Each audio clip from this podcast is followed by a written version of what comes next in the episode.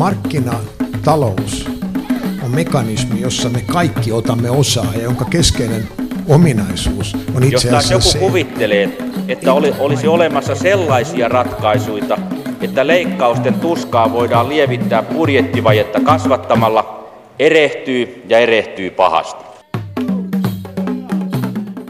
Hyvää torstaista aamupäivää, hyvät kuuntelijat. Tässä jälleen tarjolla joka viikkoinen annoksemme talouspuhetta. Huipulla tuulee ja huippuyksikössä suorastaan varmaan myrskyää. On se hyvä, että päättivät tuolla talousneuvostossa perustaa suoraan huippuyksikön vaalimaan suomalaista kansantaloustiedettä. Ajatelkaa, miten noloa olisi ollut ilmoittaa, että nyt perustetaankin keskitasoa hieman huonompi yksikkö kansantalouttamme vaalimaan. No ehkä tuo huippuyksikkö jatkossa varmistaa myös sen, että mikä maksaa ohjelmastakaan eivät lopu haastateltavat. Mutta se siitä. Mitäpä tuumitte sellaisesta maailmasta, jossa kansainvälisten suuryritysten sijaan olisi demokraattisia, itsejohdettuja yrityksiä, joiden tuotannosta päätettäisiin yhdessä kuluttajien kanssa? Palkkaa maksettaisiin vain ja ainoastaan kunkin yksilön ahkeruuden ja yrittelijäisyyden mukaan.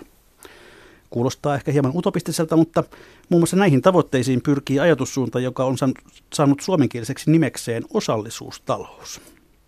Ja seuraavat reilut pienet 50 minuuttia käytämme nyt sitten siihen, että koitamme ottaa selkoa tästä osallisuustaloudesta ja sen ideoista.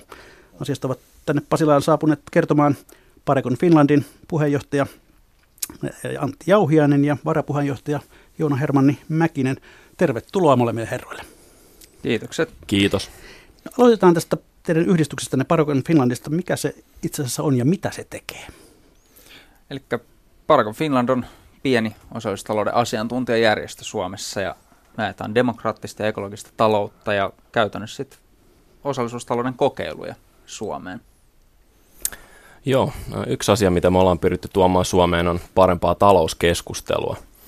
Meidän mielestä talous ei pitäisi olla vain muutaman asiantuntijan tehtävä miettiä, että miten talous järjestetään, vaan siihen on tärkeää saada monta ääntä mukaan, minkälaisia päätöksiä tehdään. Ja viime aikoina suomalaisessa keskustelussa on tosi paljon kaivattu lisää asiantuntijaääniä, ja se talouskeskustelu on oikeastaan vain muutaman hahmon käsissä. Tämä on tärkeää sen takia, että Suomessa, niin, niin kuin monissa muissakin maissa, niin tämä talous, niin kun niistä tehdään laskelmia vaikka valtiovarainministeriön tai jossain muissa tahoissa, niin ne sisältää tosi paljon poliittisia valintoja. Ja kun ne on poliittisia valintoja, niin pitäisi saada mahdollisimman paljon kansalaisten ääntä kuulumaan. Ja me ollaan pyritty tuomaan tätä näkökulmaa esiin Parikon Finlandissa, että talous kuuluu kaikille. Tässä oli siis äänessä Parikon Finlandin varapuheenjohtaja Joona Hermanin Mäkinen. No Antti Jauhianen, teitä kai jollakin tavalla voisi pitää kapitalismikriitikkoina, mutta mistä teidän mielenkiintoinen ylipäätään taloutta kohtaan on, on lähtöisin? No mulla, mulla se lähtee varmaan osaksi ihan lapsuuden kokemuksista, että mä oon ollut, ollut itse kohtalaisen köyhissä oloissa lapsena ja, ja tota, lastenkodeissa ja tällaista. Uh, toisaalta mä oon käynyt sitten itse Helsingin suomalaista yhteiskoulua ja yksityiskoulua ja nähnyt siellä sit lapsia hyvin erilaisista taustoista.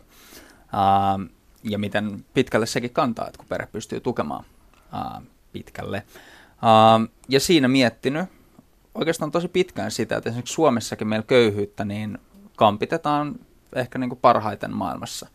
Silti köyhyys uh, on ollut viime vuosikymmenen niin kyllä todella vakavaa Suomessakin. Uh, ja jos tämä on tavallaan se maailman paras, uh, mitä on, niin mä uskon, että siinäkin on petrattavaa. Eli tämän tyyppisistä ajatuksista mä luulen, että mulla on lähtenyt pohdinta käyntiin, että, että miettii laajemmin yhteiskuntaa ja miettii vastauksia sille, että, että miksi meillä vaikka talous toimii tietyllä tavalla ja miten se voisi toimia sitten toisella tavalla ja paremmin. Entä Joona Hermanin Mäkinen? Uh, no mulla on samanlaisia kokemuksia. Mulla on itsellä lähipiirissä uh, karvaita kokemuksia siitä, kuinka hyvinvointivaltio ei, se turvaverkko ei nappaa kaikkia. Ja sen takia me tarvitaan uh, paljon parannusta tähän meidän yhteiskuntaan. Mutta kyllä mulla itsellä niin talous, talouteen tutustuminen alkoi uh, lukioikäisenä. Muistan, kun Helsingin Sanomat uutisoi Irakin sodan valmisteluista, esiteltiin Apache-helikopteria ja hyvin yksityiskohtaisesti sitä, että millä tavalla sitä invaasiota ollaan aloittamassa. Ja muistan, että silloin ei hirveästi käsitelty näitä talouspoliittisia taustoja, mitä siinäkin konfliktista on ää, sit jälkikäteen selvinnyt. Ja luin erityisesti Noam Chomskin äh, historioitsija Howard Zinnin ja Edward Saidin teoksia, joissa he on sitten käsitellyt ulkopolitiikkaa ja ta- taloutta vähän laajemmasta näkövinkkelistä. Ja sitä kautta sitten äh, päädyin tutustumaan myös tähän osallisuustalouden malliin, joka on taas yhdysvaltalaisten tutkijoiden kehittämä. Niin kiinnostavaa on se, että itse asiassa kumpikaan teistä ei ole taloustieteilijä, vaan olette molemmat kansankynttilöitä, eli peruskouluopettajia. Tämä, olette siis, voisiko sanoa tällaiset osapäivätalousaktivisteja? Niin, mä tavallaan halusin tehdä työtä sinänsä luokanopettajana, en halua tehdä töitä ekonomistina, niin se on ehkä se yksi lähtökohta siihen. Mä näen siis mun työn osallisuustalouden parissa niin osana tämmöistä poliittista työtä, kansalaisaktiivisuutta. Mä uskon, että talous on semmoinen, mihin tota, meidän kaikkien tulisi osallistua monin eri tavoin, ja tämä on yksi tapa, millä mä teen sitä. Uh, ja mä voin niin uskoa, että taloustiedettä voi ymmärtää ja lukea niin istumatta myös seminaareja yliopistolla. Et me ollaan Joonan kanssa opiskeltu taloutta nyt niin kuin ainakin osa-aikaisesti niin seitsemisen vuotta. Et se siinä ehkä on. Hyvä, mutta sitten ennen kuin varmasti sykkäilemme tuonne osallisuustalouden maailmaan, niin, niin lähdetään liikkeelle tästä nykyisestä meidän niin sanotusti kapitalistisesta järjestelmästä. Sehän porskuttaa hienosti. Mitä vikaa siinä nyt sitten mukaan on? No ensimmäinen asia on ilmastonmuutos. Meillä on tällä hetkellä maapallo äärimmäisen vaarallisessa historiallisessa tilanteessa.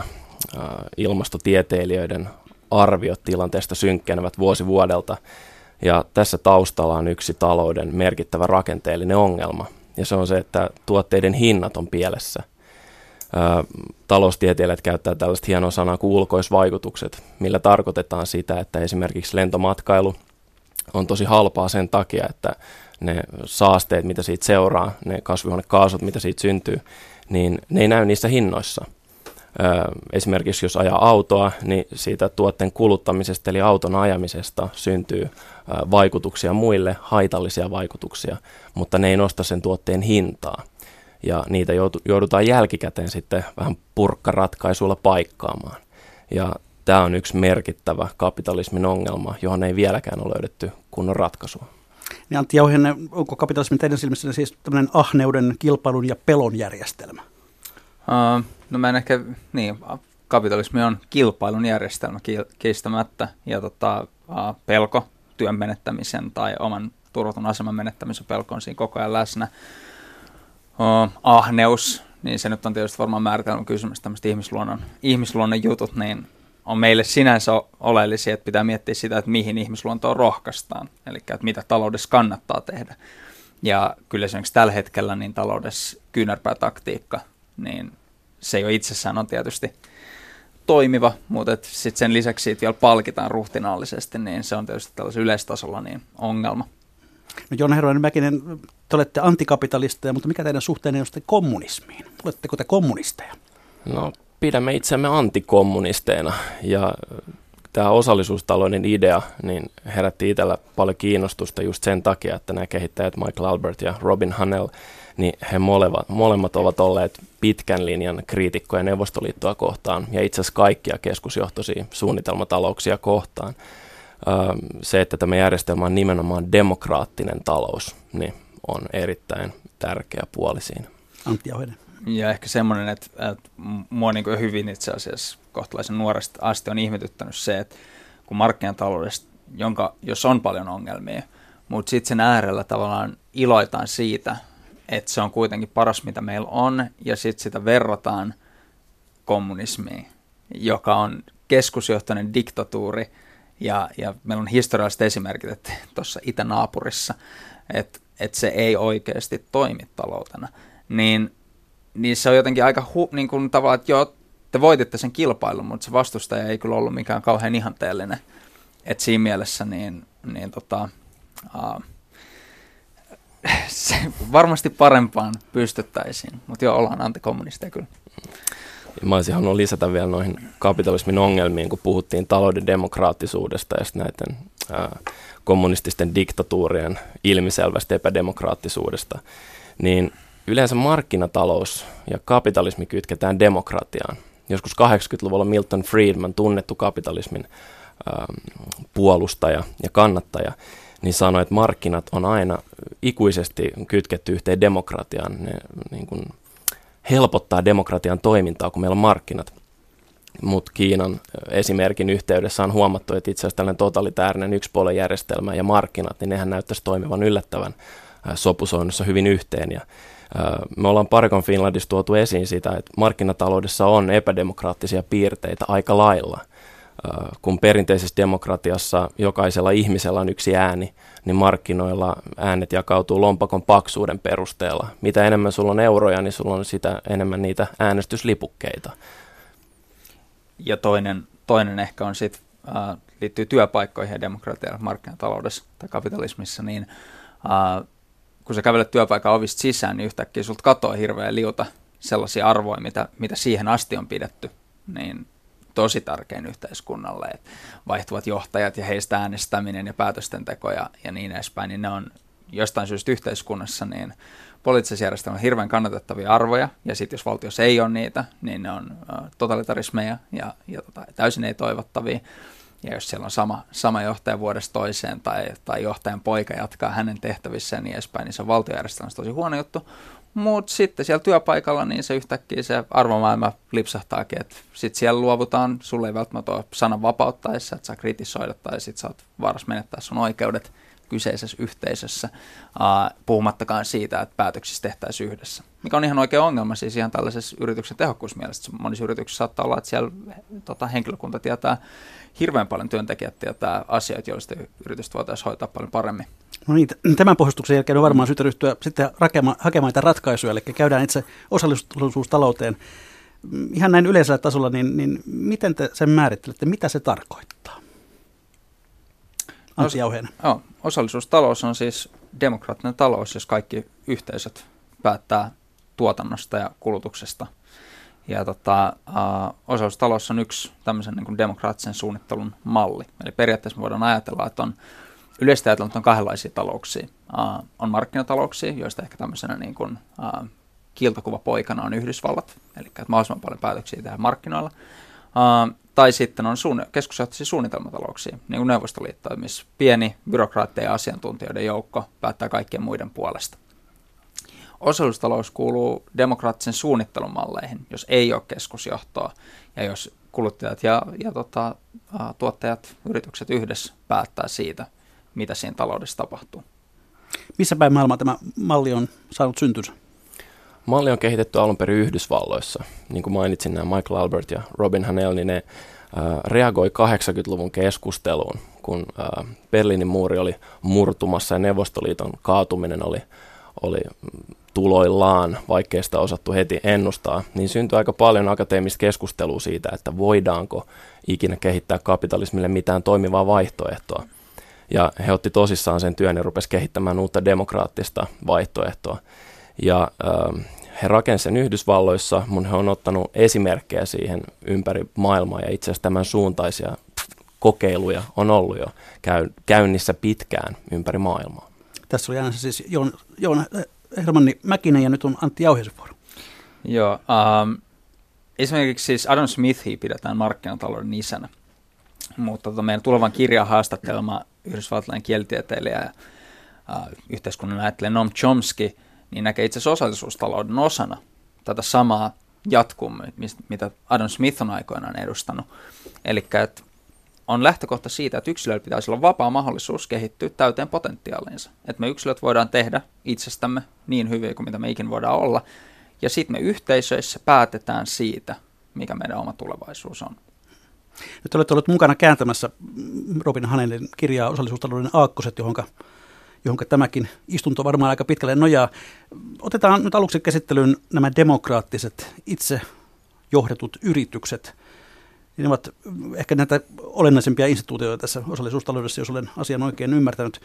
Mitä tämä käytännössä tarkoittaa? Millaisia yrityksiä nämä ovat? No läheisin esimerkki on demokraattinen osuuskunta, eli jossa työntekijät yhdessä johtaa yritystä, sen toimintaa, ja jokaisella työntekijällä on käytössään yksi ääni.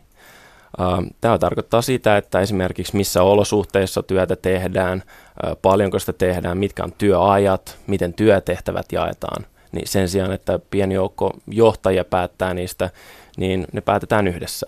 Mutta totta kai niissä yrityksissä voi työntekijät esimerkiksi äänestää väliaikaisia johtajia, kiertäviä johtotehtävien porukkaa, voi jakautua tiimeihin.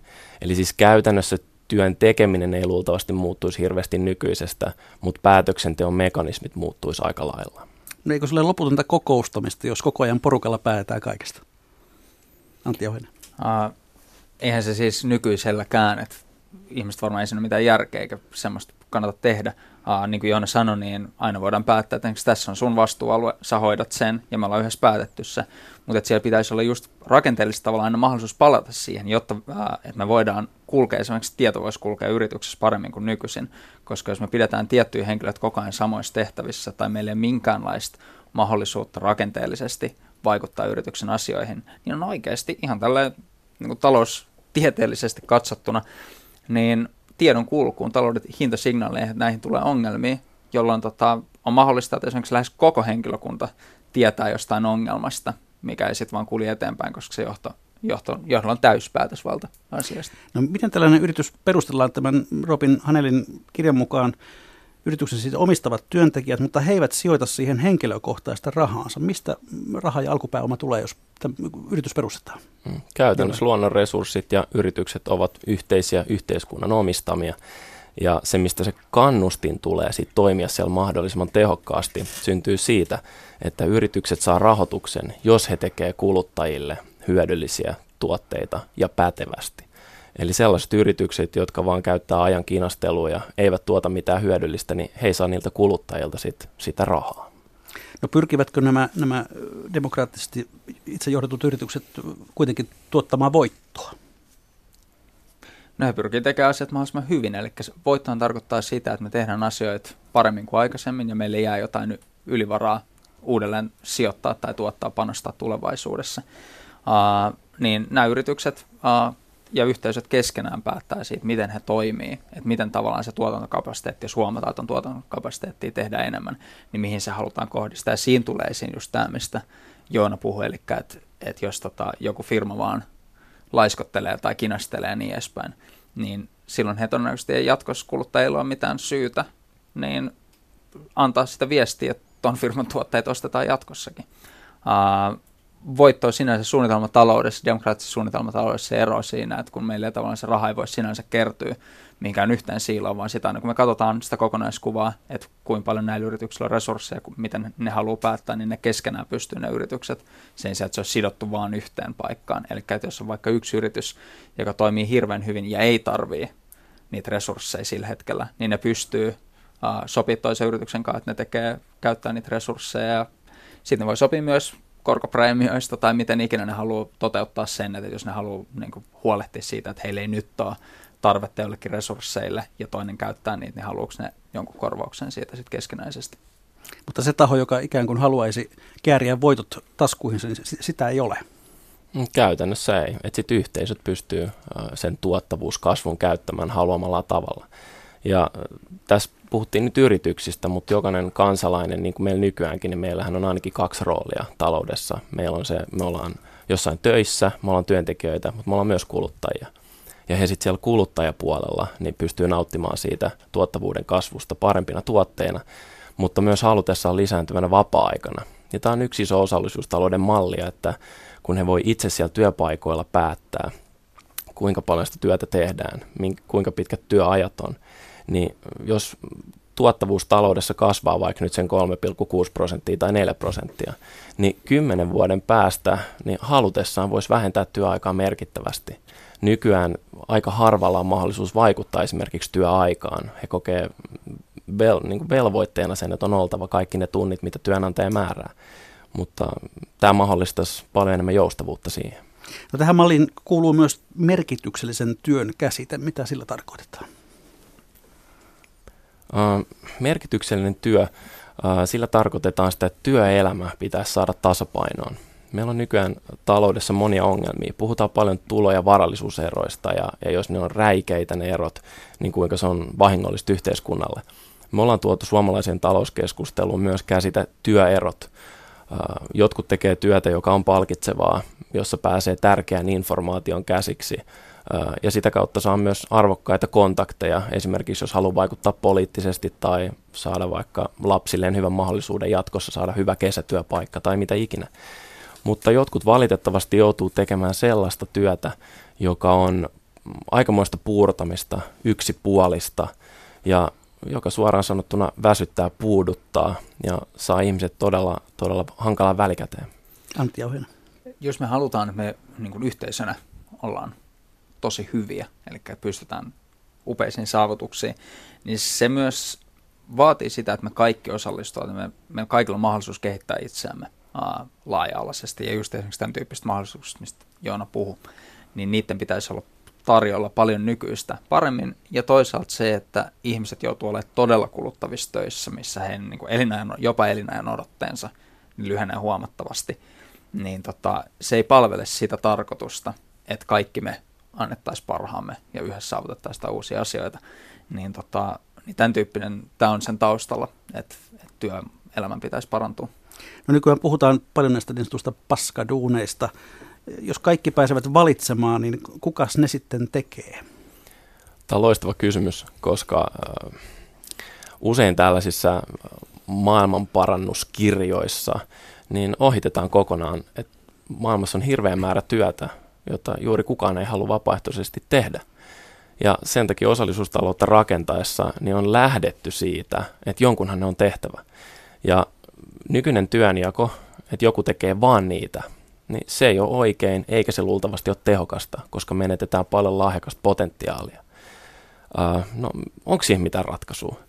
No se, mitä osallisuustaloudessa ehdotetaan, on se, että yritysten sisällä niin tasapainotettaisiin niitä työkokonaisuuksia. Eli jos on yrityksen töissä ikäviä, tällaisia puuduttavia töitä ja kiinnostavampia töitä, niin se oma työ koostuisi yhdistelmästä näitä erilaisia työtehtäviä. Eli huolehdittaisiin siitä, että kaikki pääsee tekemään jotain mielekästä, jotain itseään kehittävää ja tällä tavalla mahdollistaa ja parantaa sitä omaa potentiaalia. No tarkoittaako tämä sitten käristettynä myös sitä, että huippukirurgi välillä siivoaa? Uh, No huippukirurgi ehkä sille käristetty esimerkki, että, että se on niin, har, niin kuin paljon koulutusta vaativa työ, että kuinka paljon se tois niin siivoisi käytännössä. Mutta siinäkin itse asiassa monissa asiantuntija-aloissa on huomattu, että se, että sun ei tarvitse tästä yhtä asiaa ja tietynlaista asiaa koko ajan, niin se saattaa jopa parantaa sitä sun varsinaisen huippualan tulostakin. Mutta sen lisäksi on otettava huomioon se, että jos mietitään vaikka 50 tai 100 vuotta sitten kirurgeja esimerkiksi, niin siellä ei ollut ollenkaan naisia. Uh, eli toisaalta meillä puolet väestöstä, jotka voisivat olla potentiaalisia kirurgeja, niin pois siitä niin kuin poolista tavallaan, että mistä me voitaisiin saada kirurgeja. Niin uh, osaustaloudessa lähdetään siitä, että jos me pystytään saamaan kaikki yhteiskunnan kyvyt käyttöön, monet sellaiset ihmiset, jotka nyt on tuomittu puurtaa vaan heidän lähtökohdistaan tai, tai muista johtuen, niin jota yksinkertaisesti työt, vaikka he saattaisi pystyä hyvin olemaan esimerkiksi kirurgeja, niin tasapainottamalla työtä, niin meille ehkä tulee mahdollisuus saada sieltä ihan eri tavalla kykyi käyttöön. Ja, tota, ja se taas voi ratkaista osan tuosta ongelmasta ihan hyvin. Puhutaan sitten seuraavaksi palkkauksesta ja palkkioista. Sitä kuvaamaan Robin Hanel on muotoillut aika ylevän lauseen tuohon kirjaansa jokaiselle hänen ahkeruutensa ja yrittelijäisyytensä mukaan. Mitä tällainen palkkamalli käytännössä tarkoittaa? Antti Auhen.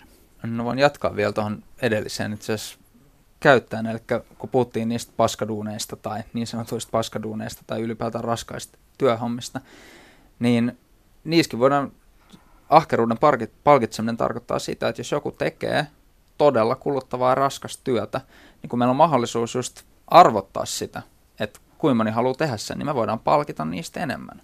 Eikä jos ne on töitä, joita kukaan ei halua tehdä, niin sitten niistä palkitaan enemmän.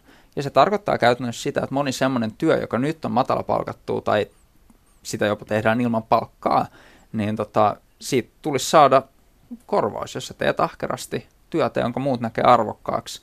Niin yksi osastoiden lähtökohdista on se, että sen tulisi olla palkitsemisen arvosta. No Jouni Herman, niin kuka sitten arvioi tämän ahkeruuden ja, ja yrittelijäisyyden? Jonkunhan se pitää se arvio tehdä. Hmm. Osallisuustaloudessa yritykset sisäisesti päättävät myös tämän asian. Työntekijät siellä, niin ne saa tietyn määrän resursseja niiltä kuluttajilta toteuttaakseen sen tuotannon, ja he saa päättää sen, että miten he jakaa sen. Totta kai meillä on kaikillahan on poliittinen mielipide siitä, että mikä on reilu tapa jakaa sitä rahaa, mutta käytännössä yrityksissä niin demokraattisesti siellä saadaan päättää, että miten se jaetaan. Eli tavallaan mm, niin sanotusti, jos nyt hieman kärsitään, niin toverituomioistuin päättää sen, että kuka on ahkera ja mitä hän ansaitsee. Mikä? Se on yksi tapa tehdä se, että työkaverit äh, arvioi niitä. Monissa esimerkiksi teknologia-alan yrityksissä on tällaisia käytäntöjä, koska he tietää paremmin sen, että kuinka tuottavaa vaikka koodaaminen tai ryhmätyöskentely on ollut tiettyjen tyyppien kanssa, kuin että joku manageri tulee sinne muutaman kerran kuukaudessa katsomaan. Mutta monenlaiset muutkin ratkaisut toimii. Joissain paikoissa jopa päätettäisiin varmasti, että on jonkun vuoro vähän seurata sitä, ja joku yksi tyyppikin voi päättää sen, kunhan se on yhdessä sovittu, että kuka se on ja millä, peri, millä kriteereillä se tehdään. No millä varmistetaan sitten se, että nämä arvioivat, arvioijat toimivat oikeudenmukaisesti, ettei mene pärstäkertoimen mukaan? No, siinä voidaan käyttää, siis voi tulla ulkopuoliset, jos halutaan, tai sitten keskinäisesti. Lähtökohta on se, että kuluttajilla on tarve johonkin. Eli kun kuluttajat haluaa, niillä tarvii saada vaikka katot lumi pois katoilta tai piha aurattua tai, tai viemäri puhdistettua tai, tai sydän tota, leikkaus tehtyä. Äh, ja tota, sitten siitä niin arvioidaan kuinka paljon sitä tarvitaan ja sitten ne, jotka sitten taas tuottaa sitä kyseistä palvelua tai, tai asiaa, niin keskenään päättää se, että miten he jakaa sen heidän niin kuin, yrityksessään. Joona Herpanen Mäkinen. Ja tässä on kiinnostavaa se, että vaikka tämä ajatus vaikuttaa monille ensikuulemalta radikaalilta, niin kauppatieteiden keskuudessa on tutkittu näitä asioita jo vuosikymmenien ajan. Ja monet näistä ratkaisuista, mitä demokraattisissa yrityksissä jo nyt tehdään, niin ne on ihan arkipäivää monissa firmoissa, jotka ei edes ole demokraattisia. Se, että miten palkat määräytyy, niin siihen on ihan valtavasti erilaisia tapoja, miten organisaatioissa se voi tehdä. Eli se suurin ero osallisuustalouden ja nykyisen markkinatalouden välillä on siinä, että kaikki työntekijät pääsee mukaan päättämään siitä tavasta – No tuota, toimiiko jossakin päin maailmaa jotain esimerkkejä tällaista demokraattisesta yrityksestä? Ehkä tunnetuin esimerkki on espanjalainen Mondragon osuuskunta, jossa on yhdessä päätetty monia tärkeitä asioita. Se on monialayritys, liikevaihto on miljardeja euroja, mutta on tosi paljon myös pieniä osuuskuntia, kahviloita ja kirjakauppojahan on ympäri maailmaa valtavasti mitään osallisuustalouden laajaa mallia ei ole kokeiltu käytännössä vielä. Meillä on paljon rohkaisevia tuloksia näistä pienistä yrityksistä. Varsinkin työntekijöiden hyvinvointi tuntuu paranevan ja tästä on tutkimuksia kautta linjan, kuinka hyvinvointi paranee ja sitä kautta tuottavuuskin paranee. Mutta me tarvitaan Suomen kokeilu tästä, jotta me saadaan kunnon empiiristä dataa, että mitä siinä tapahtuu, kun ihmiset pääsee vaikuttamaan taloudessa. Eli Suomen suurinta osuuskuntaa, eli S-ryhmää ei oikein voi nimittää ilmeisesti tällaiseksi demokraattiseksi yritykseksi. No se on kuluttajaosuuskunta, eli siinä on kuluttajat saa, mutta eihän siellä mitään, ei se demokraattinen yritys ole, eli ei siellä, Aivan. sehän olisi siis ihan tällaista mun mielestä siis joku S-ryhmä tai vielä enemmän ää, valtion ja kuntien ää, lafka. Tästä on itse asiassa ollut aikaisemmin keskustelua esimerkiksi Ruotsissa, mutta tota, ää, että esimerkiksi postit tai, tai tota, muut kunnalliset sairaalat sun muut, niin voisi toimia demokraattisesti. Koulussa täytyy sanoa, että kun itse on, ite on tota, työskentelee päivätöissä opettajana, niin koulut toimii aika lähellä. Monessa mielessä niin siellä on paljon sellaisia ratkaisuja, mitkä menee lähellä demokraattisten yritysten toimintaan. Jos vielä tuosta palkkamallista vedetään yhteen, niin, niin tarkoittaako tämä ahkeruudesta ja, ja yrittäjyydestä palkitseminen, niin tarkoittaako se tuloerojen kaventumista nykyisestä? Jona Hermanen, Kyllä se nykyisestä tarkoittaisi kaventumista, mutta oleellistahan tuossa on huomata, että se ei tarkoita sitä, että kaikilla on missään nimessä sama palkka. Nyt, nykyään Suomessa niin palkkaerot sen suuren pörssiyrityksen johtajan ja sit työntekijän välillä, ne on, ne on monikymmenkertaiset. Äh, suomalaisten toive on siinä jossain, että nelinkertainen, viisinkertainen olisi heidän mielestään sopiva. Niin ei me uskota, että osallisuustaloudessa sen suuremmaksi se haitari leviäisi. Mutta nämä on edelleenkin sen yrityksen sisäisiä päätöksiä. jos ihmiset kokee siellä, että tarvitaan suurempia tai pienempiä eroja, niin siitä vaan. Antti Niin, lähtökohta on siis niin periaate, niin kuin Jonna sanoi, yritykset voi itse päättää, mutta jos periaate on se, että työllä tulisi ansaita, niin silloin esimerkiksi just kun nyky- nykyään puhutaan pääomatuloista, niin ei olisi nykyisen kaltaisia pääomatuloja, tai sitten voidaan ajatella, että niitä pääomatuloja on, mutta niistä päätetään demokraattisesti. Eli se osa, mikä itse asiassa nykyisinkin on monesti niin valtavien tulee varallisuuserojen takana, niin olisi enemmän yhteisöjen päätettävissä. Sitten taas se, mitä tulee siitä, että jos yksilö oikeasti ansaitsee, tekee paljon töitä tai tekee tosi raskas työtä, minkä niin kuin muut näkee arvokkaaksi ja raskaaksi, toisin sanoen muuten halua tehdä vaikka jotain raskasta työtä, niin tota, sitten ne saa ehdottomasti siis enemmän, enemmän tota, palkkaa. Uh, vuorokaudessa on kuitenkin vain tietyn verran tunteja, että et siinä mielessä esimerkiksi 40-kertainen tota, tuloero, niin sen kasaaminen alkaa olla aika hankalaa. Aivan. Hyvät kuuntelijat, kuuntelette ohjelmaa Mikä maksaa, jossa tällä viikolla käsittelyssä osallisuustalous vieraina Parekon Finlandin puheenjohtaja Antti Jauhiani ja varapuheenjohtaja Joona Hermanni Mäkinen. Sitten mennään tuohon kuluttajapuoleen, eli, eli se on osa, olennainen osa tätä mallia, että on demokraattiset yritykset, mutta sitten eräänlaisena vastaparina niille toimivat kuluttajayhdistykset, jotka tavallaan määrittelevät sen, mitä halutaan näiden yritysten tekevän, valmistavan. Eli millainen tämä kuluttajayhdistysten toimintaidea voisi olla, Antti Jauhen? No ensinnäkin päivittäinen kulutus ei luultavasti eroisi juuri mitenkään nykypäivästä. Eli se, mitä me kulutetaan, ostetaan asioita ja, ja tehdään hankintoja, niin ei siinä olisi juuri minkäänlaista eroa. Hmm, voisin sen verran lisää, että, että kun nykyään kuluttaminen ymmärretään just yleensä ruoka- ja vaateostoksina ja älypuhelinten hankkimisena ja ehkä ostaa jonkun sähköauto joskus parin vuoden päästä, niin todellisuudessa me kulutetaan paljon muutakin. Me kulutetaan erityisesti julkisia palveluita, ihan siis jalkakäytävällä kävely, leikkipuistoissa käyminen, kirjastot, joukkoliikenne, sairaalat, koulut, satamat, sillat, siis vaikka mitkä asiat on kuluttamista, kun niitä käyttää. Ja tällä hetkellä ne menee meillä veropotista. Mutta tuota tuollaista yhteistä kuluttamista pystyttäisiin tekemään paljon tehokkaammin. Se, miksi me nykyään tehdään sitä valtioiden ja kuntien kautta, on se, että se on käytännössä mahdotonta markkinoilla. Mutta niin kuin hyvin tiedetään, niin meillä on todella paljon ongelmia julkisissa hankinnoissa. Ja niin kuin äsken sanoin, niin markkinoilla se, että pitää kaikkien kanssa sopia erikseen, että ostetaan joku juttu ja siinä on tosi helppoa jonkun sitten lupautua ja sitten perääntyäkin, kun se on hommattu se puisto johonkin, niin en mä maksakaan ja kaikkea tällaista.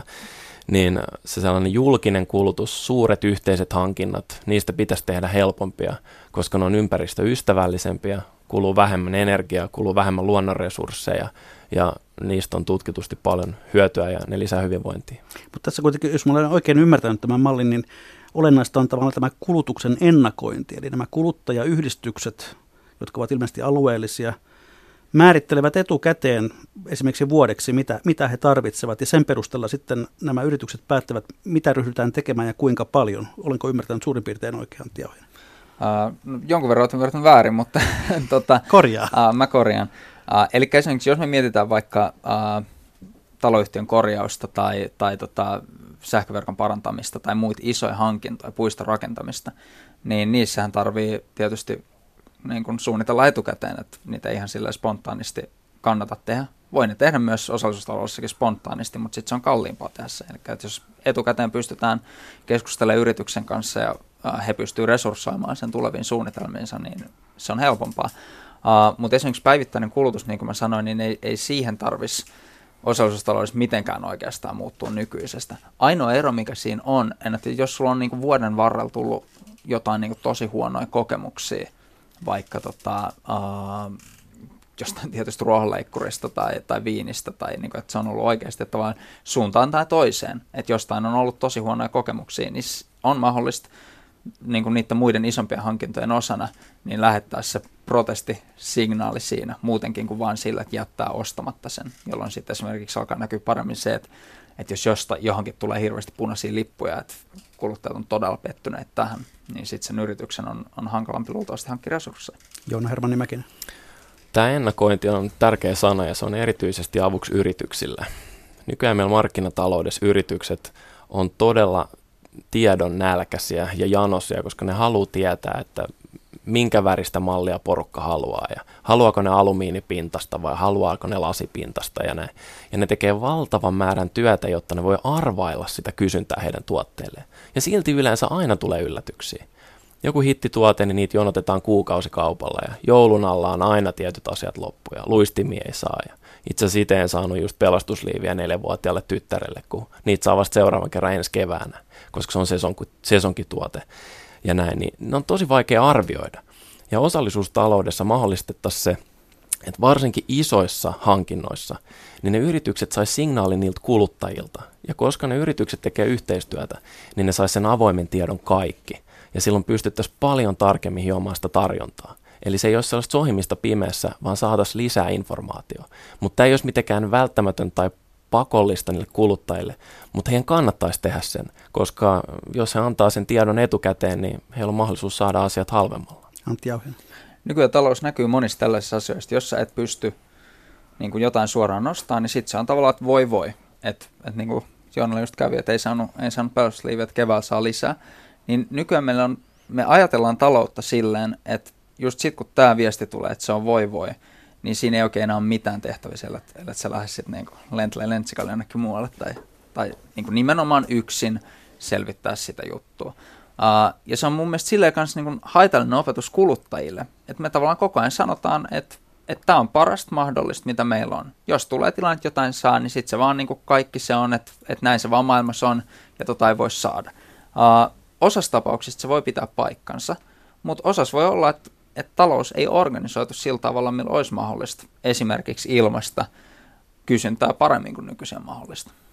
No tämän Robin Hanelin osallisuustalouden aakkosten mukaan kauppaan tämä tarkoittaisi myös melkoisia muutoksia, eli käytännössä kuluttajayhdistykset ylläpitäisivät kauppoja pienistä kyläkaupoista aina, aina suuriin ostoskeskuksiin asti.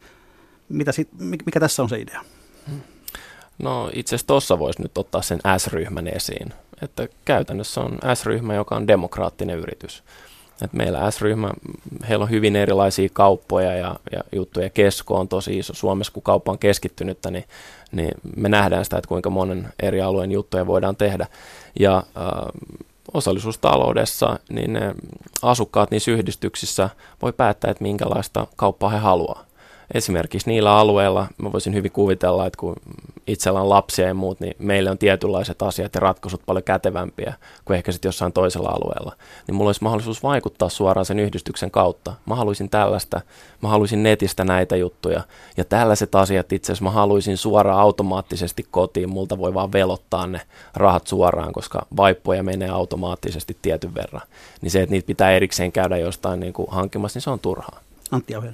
Uh, Yhdysvalloissa on paljon positiivisia kokemuksia sellaisista, että esimerkiksi vaikka paikallisten sairaaloiden tai, tai tota, uh, kauppaketjujen tai maatilojen, niin että ne on paikalliset ihmiset, jotka niitä pyörittää ja itse vastaa siitä, että he asuu siellä ja myös huolehtii siitä, mitä siellä tapahtuu. Uh, ja silloin ne yritykset on usein myös enemmän paikallisen näköisiä, että ne on niiden ihmisiä sen alueen näköisiä, mitkä, mitkä siellä myös toimii.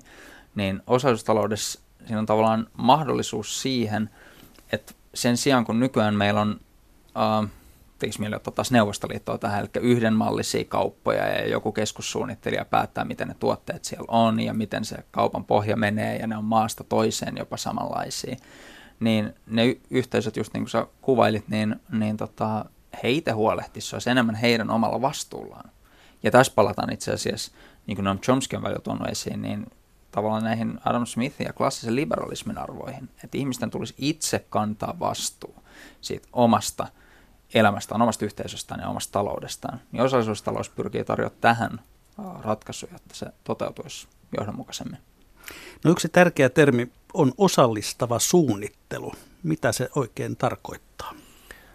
Oikeastaan me jo keskusteltiin siitä jonkun verran tässä on sitä kuluttamista ja tuottamista osallisuustalouden arjessa – ja se päivittäinen kulutus ei juuri ero nykypäiväisestä, mutta se mitä se käytännössä tarkoittaa on se, että kun joku ostaa jotain, niin automaattisesti tulee tietoa muille, että tälle on nyt lisää kysyntää. Ja nyt siis reaaliaikainen, tälle on hieno termi kauppatieteessä, mutta siis reaaliaikainen seuranta siitä, että missä resurssit menee ja missä ne tuotteet menee. Se tekniikka on kehittynyt hirveästi viime aikoina ja se tekisi tällaisesta osallisuustalouden kaltaisesta mallista entistä tehokkaampaa mutta se teknologia on tietyllä tavalla niin pakkopaidassa tällä hetkellä, koska jokainen yritys joutuu erikseen kehittämään omat sellaiset seurantatyökalut.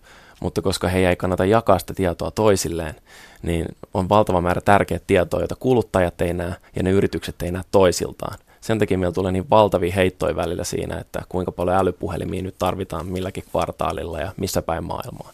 Ne yritykset nykyään tekee parhaansa, mutta koska se tieto ei ole avointa ja koska he ei tee yhteistyötä, niin koko ajan jäädään vajaaksi.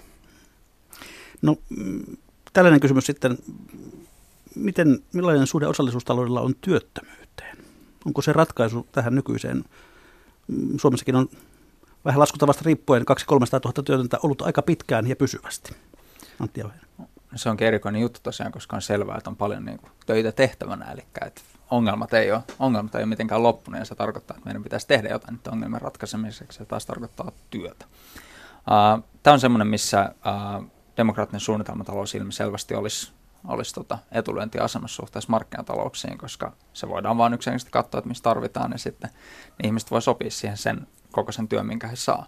Eli siinä ei tarvitse semmoista jumputusta kuin nykyisin ja arvailua just sen, sen suhteen. Uh, että kyllä työttömyyden kanssa niin oltaisiin erilaisissa tilanteissa. Käytännössä demokraattinen suunnittelu mahdollistaa täystyöllisyyden. Se on aika tyhjentävästi sanottu. Joku, joku tuota, kriitikko voisi sanoa näin päin, että no, mistä ne palkkarahat kaikille sitten saadaan? No tota, ihan siitä, mistä nykyäänkin, eli siitä, että tehdään paljon töitä ja tuottavuus kasvaa. Mutta tämä mahdollistaa sen, että jollain alueella, jos voi, siis voi tulla esimerkiksi luonnonkatastrofi tai voi tulla monia muita syitä, minkä takia esimerkiksi tuottavuus ei kasvakaan, niin nykyään käy niin, että sellaisissa tilanteissa saattaa käydä, että se, että se tehdas kuljetetaan johonkin muualle, ulkoistetaan tuotantoa tai niin edespäin. Niin tämä mahdollistaa sen, että ne työntekijät voivat keskenään sopia, että otetaan 70 prosenttia palkkaa niin me edelleen saadaan niin sanotusti, päästään plussan puolelle.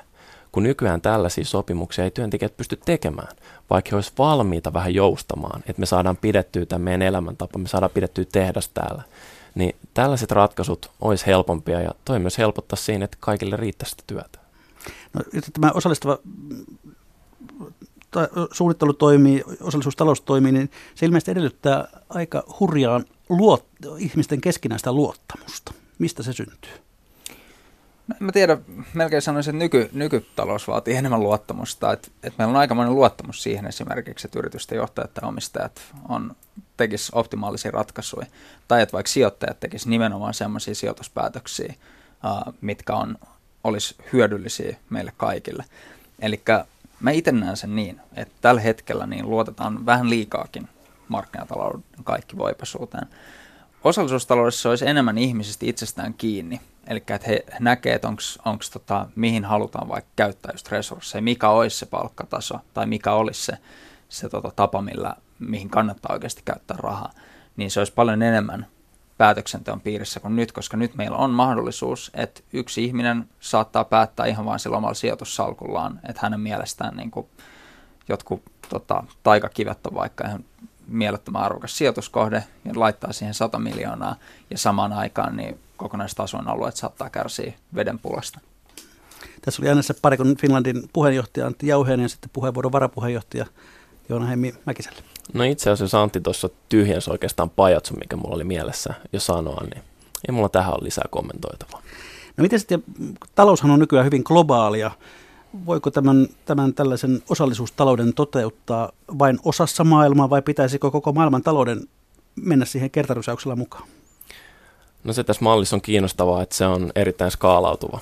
Että näitä työpaikan ideoita voi toteuttaa ja toteutetaan jo nyt yrityksissä, uh, mutta tämä periaatteessa voi skaalautua globaalisti. Uh, tässä olisi mahdollisuuksia käytännössä niin globaaliin talousvaihdantaan, mutta koska se on tosi epärealistista olettaa, että tällainen muutos tapahtuisi hetkessä, niin on kehitetty malleja. Esimerkiksi tämä taloustieteilijä Robin Hanel on tutkinut jonkun verran sitä, että miten osallisuustalous, yksi kansantalous, voisi käydä kansainvälistä kauppaa muiden talouksien kanssa. Ja siihen on ihan selkeitä ratkaisuja, kuinka sitä tehdään. Itse asiassa tällä hetkelläkin valtiot tekee paljon sitä, koska eri maissa on eri verotukset, siellä on eri työlainsäädäntö, ja he silti pystyy käymään kansainvälistä kauppaa. Se vaatii sopimuksia ja aika paljon paperia pitää kirjoittaa, mutta se on täysin mahdollista. Antti.